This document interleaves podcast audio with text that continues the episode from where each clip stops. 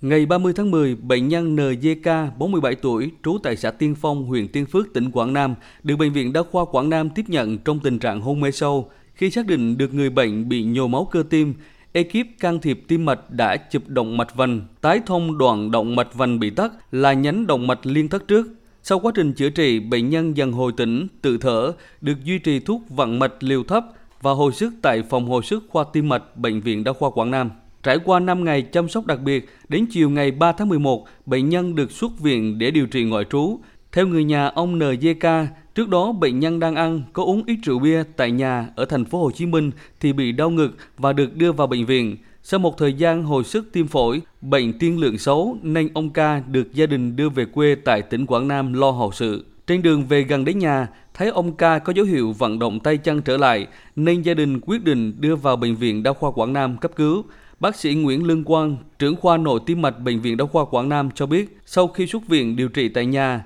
ông NJK đang hồi phục tốt và đã có thể tự vận động nhẹ. Tại vì mình